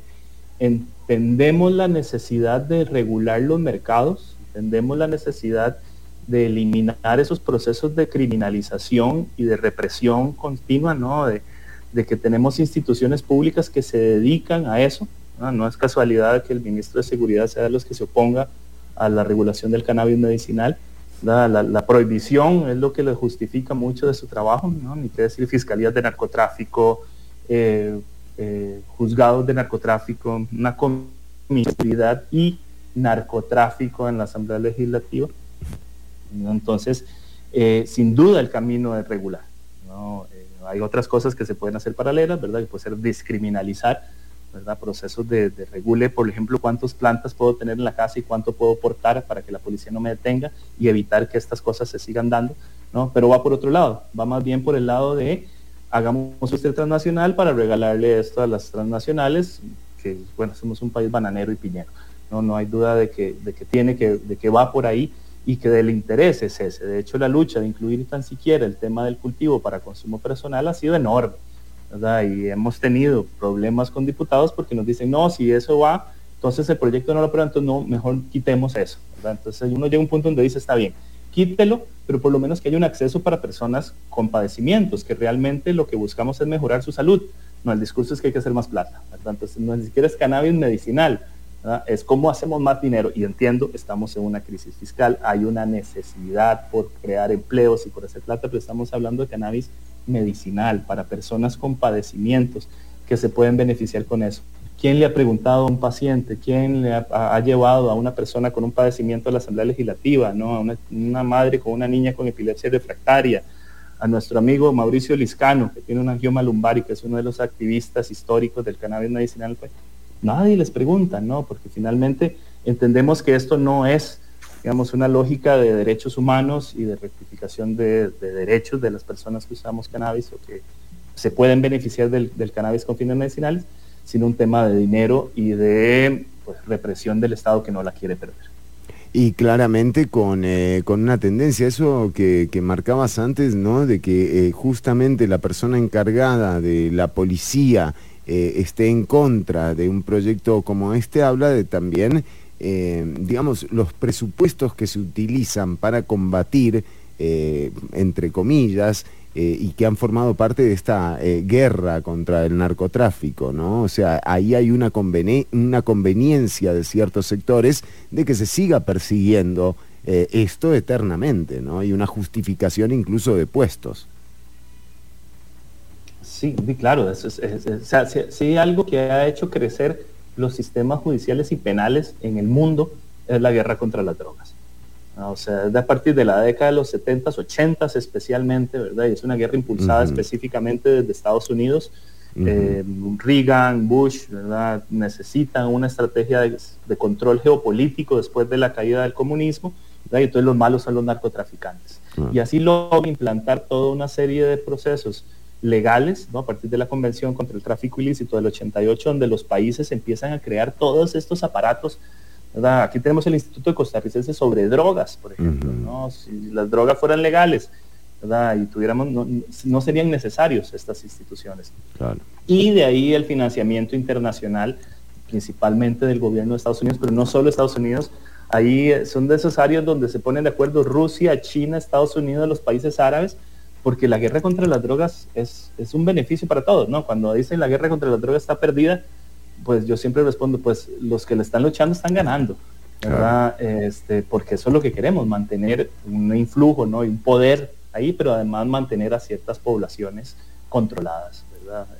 Una Mario de las cosas, una de esas víctimas. Claro, claramente, Mario, por eso decíamos, esto está muy conectado, realmente ambas noticias incluso se contradicen en términos de lo que se está pretendiendo resolver, ¿no? Que tiene que ver con que justamente, digo, aquí no se ha hablado de desproporcionalidad en esta transición en la que hubo gente condenada por asuntos que ahora podrían llegar a ser legales. Es que es una locura, ¿no?, que pase esto también. O también es lógico, Ernesto, te lo pregunto a vos, que como parte de ACEID has investigado en Latinoamérica cómo es el curso de estos procesos de transición entre la ilegalidad total a una regulación legalizada, digamos. Han sido diversos, ¿no? El caso de Uruguay, por ejemplo, que fue el primero, es el más particular de todos, porque Uruguay incluso lo hizo, la justificación del gobierno uruguayo era con un tema principalmente de seguridad nacional y de salud de las personas usuarias de cannabis, ¿verdad? Entonces por eso Uruguay lo primero que regula es el acceso a cannabis con fines que llamamos recreativos, o mal llamamos recreativos, ¿no? Yo creo que la gente no solo consume para recrearse. El tema medicinal todavía tienen una deuda, incluso, pero lo que querían era sacar a estas personas del mercado ilícito. Claro. Y lo han logrado muy bien, ¿no? Definitivamente. Los demás países de la región, que ya van cerca de 9, Argentina, Brasil, Chile, Ecuador, México, en fin, Panamá hace poco, Paraguay, lo han hecho con fines medicinales. Y ahí sí ha visto fuertemente el lobby de la industria internacional. Hay que entender también que en Estados Unidos y Canadá nos llevan décadas, ¿verdad? Adelante, son los mayores productores de cannabis del mundo, ¿no? Y a nivel técnico y financiero, pues están en otro nivel. Entonces, claro, lo que estamos viendo ahora son estas presiones internacionales de industria internacional para que la ley lo que le permite es para exportar. Finalmente, claro, no sabemos ni siquiera cuántas personas se van a beneficiar en Costa Rica porque no hay un estudio, no hay un análisis de la posible población beneficiaria de cannabis medicinal en el país, ¿verdad? Lo que sí sabemos más o menos cuánto se va a exportar a Estados Unidos, a Canadá, ¿verdad? Entonces eso, sí, eso solo de a millones de dólares te hablan, pero nunca te hablan de cuántos pacientes, de cuántos habilitados va a haber para suministrar este tipo de medicamento también, ¿no? No, y de cuánto va a tomar, digamos, realmente para que haya un proceso de producción nacional. O sea, finalmente no es tan sencillo. Estamos hablando de cannabis de calidad farmacéutica, o sea, es un producto farmacéutico. Para que eso se haga tiene que haber un control de calidad muy estricto, y eso no es sencillo ni es barato, ¿verdad? Y la experiencia de Colombia, que es de los que van más avanzados en la región, ¿verdad?, lo que ha demostrado es que esa intención, esa buena intención de que pequeños y medianos empresarios se metan al mercado, no es real. No, la inversión es tan grande, los límites son tan grandes. Hay que entender también que pasamos de una ilegalidad total a una legalidad. O sea, entiendo los miedos que tienen los policías y las personas puestas de que el crimen organizado se meta en eso, cosa que es ilógica, porque finalmente el crimen organizado necesita un negocio ilegal. Necesita el mercado negro, exactamente. Sin mercado negro no hay posibilidad. Sí. Uh-huh. Pero entonces ponen muchas regulaciones de seguridad, de cámaras, de digital, de aquí les están pidiendo, por ejemplo, de que tengan una justificación de que los ingresos para participar sean todos legales. No sé, ¿cómo le pide eso a una indígena, a un campesino, claro, ¿verdad?, que siembra papas, ¿verdad?, que facturas de las papas que vendí, ¿verdad? Y bueno, un montón de requisitos que van a ir poniendo, que ya están incluso en la ley, que va a limitar la participación, ¿no? Claro. Esto es clave en esta discusión, realmente, porque si de nuevo es un poco lo que también le planteábamos, gracias a que siempre contamos con gente como Ernesto y como don Álvaro para preguntarles, que son las personas que realmente manejan este tema y que saben de esto. Era lo que le preguntábamos a don Roberto Thompson, ¿no? Como si este esfuerzo, si este contubernio que hubo entre diputadas y diputados de diferentes fracciones para dejar los pelos en el alambre, pero pasar el proyecto al plenario, deriva en que esos 40 o 50 millones de dólares solo van a caer en las multinacionales, no sé si el esfuerzo valió la pena, ¿no? Ese es el gran asunto. Ernesto, aprovechemos que lo tenemos a don Álvaro.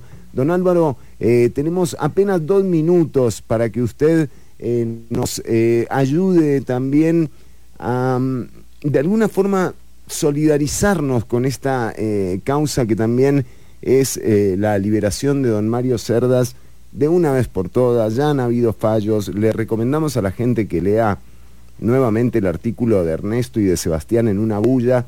Ahí está todo, pero quería que usted nos compartiera un poco sus sensaciones sobre lo que le está pasando a don Mario actualmente y cómo se puede ayudar. Don Álvaro. Es conmigo, ahora sí. Sí. Que el sonido, de verdad lo tengo muy bajo. No se preocupe, mire, don Álvaro. Fernando, voy a aprovechar porque hay algo muy importante y usted lo mencionó hace un rato. A mi hermano nunca lo, en el anterior proceso en el que ganó, lo acusaban y el verbo estrella era la venta. Incluso Fiscalía llevó muchos, no uno ni dos, eran como 8 o 9 testigos, colaboradores, siempre agentes encubiertos, y todos uno a uno fueron diciendo siempre: el licenciado nunca nos vendió, siempre nos dijo que era para su uso personal. Eso estamos hablando del primer juicio. Ese juicio lo compusieron 5 salvajes allanamientos. 5, para montar esa primera causa, que mi hermano logró ganar. Ahora, en esta segunda causa, ya el verbo vender ni siquiera lo usaron. Lo desaparecieron, porque la ley de psicotrópicos juega con 16 verbos: cultivo, suministro, almacenamiento, dilución, venta. Obviamente el verbo vender es el más gravoso. Bueno, son 16. En esta segunda causa, a mi hermano, y es un error que comete mucha, incluso la prensa escrita, que ayer o antier, que han salido varios artículos, mezclan que le mandaron colaboradores a comprar. No, mi hermano nunca, tampoco en este segundo juicio, ni siquiera apareció el verbo vender, para empezar.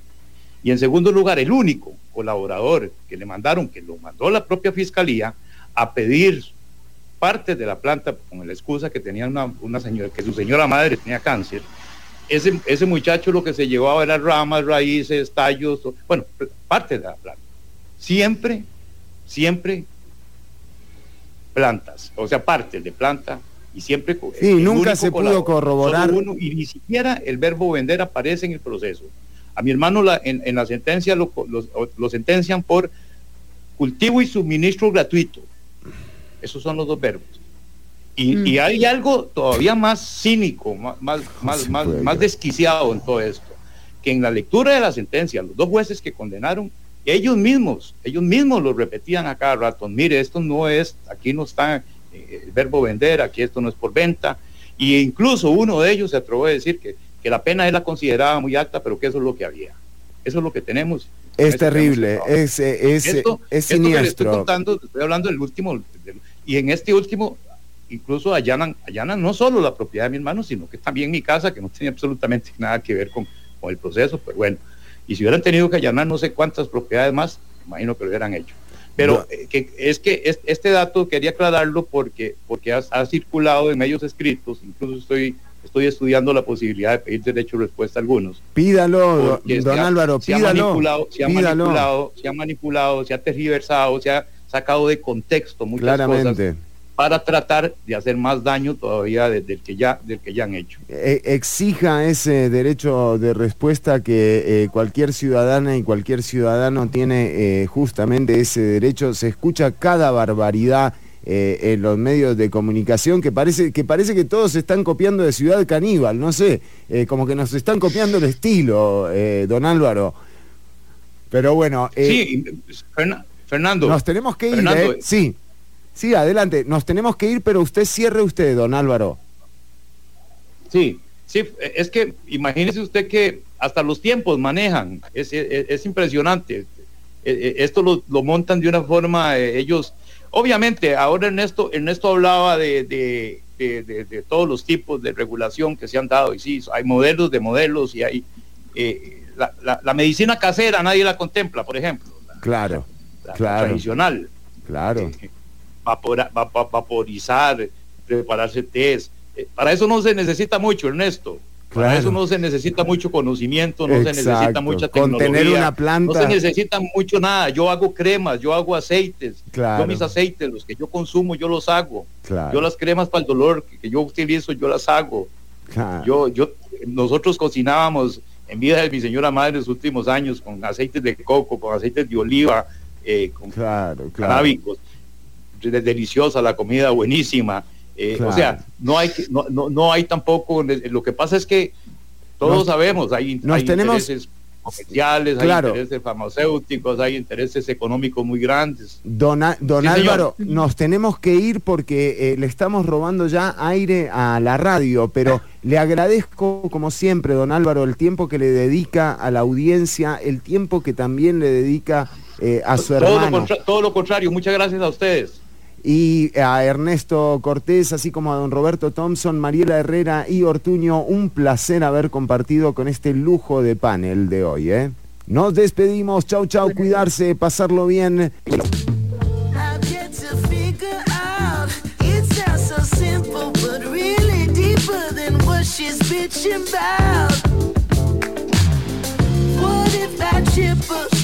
Hasta aquí una emisión más, o menos, de Ciudad Caníbal. En vivo los lunes y jueves de 1 a 3 de la tarde por Amplify Radio.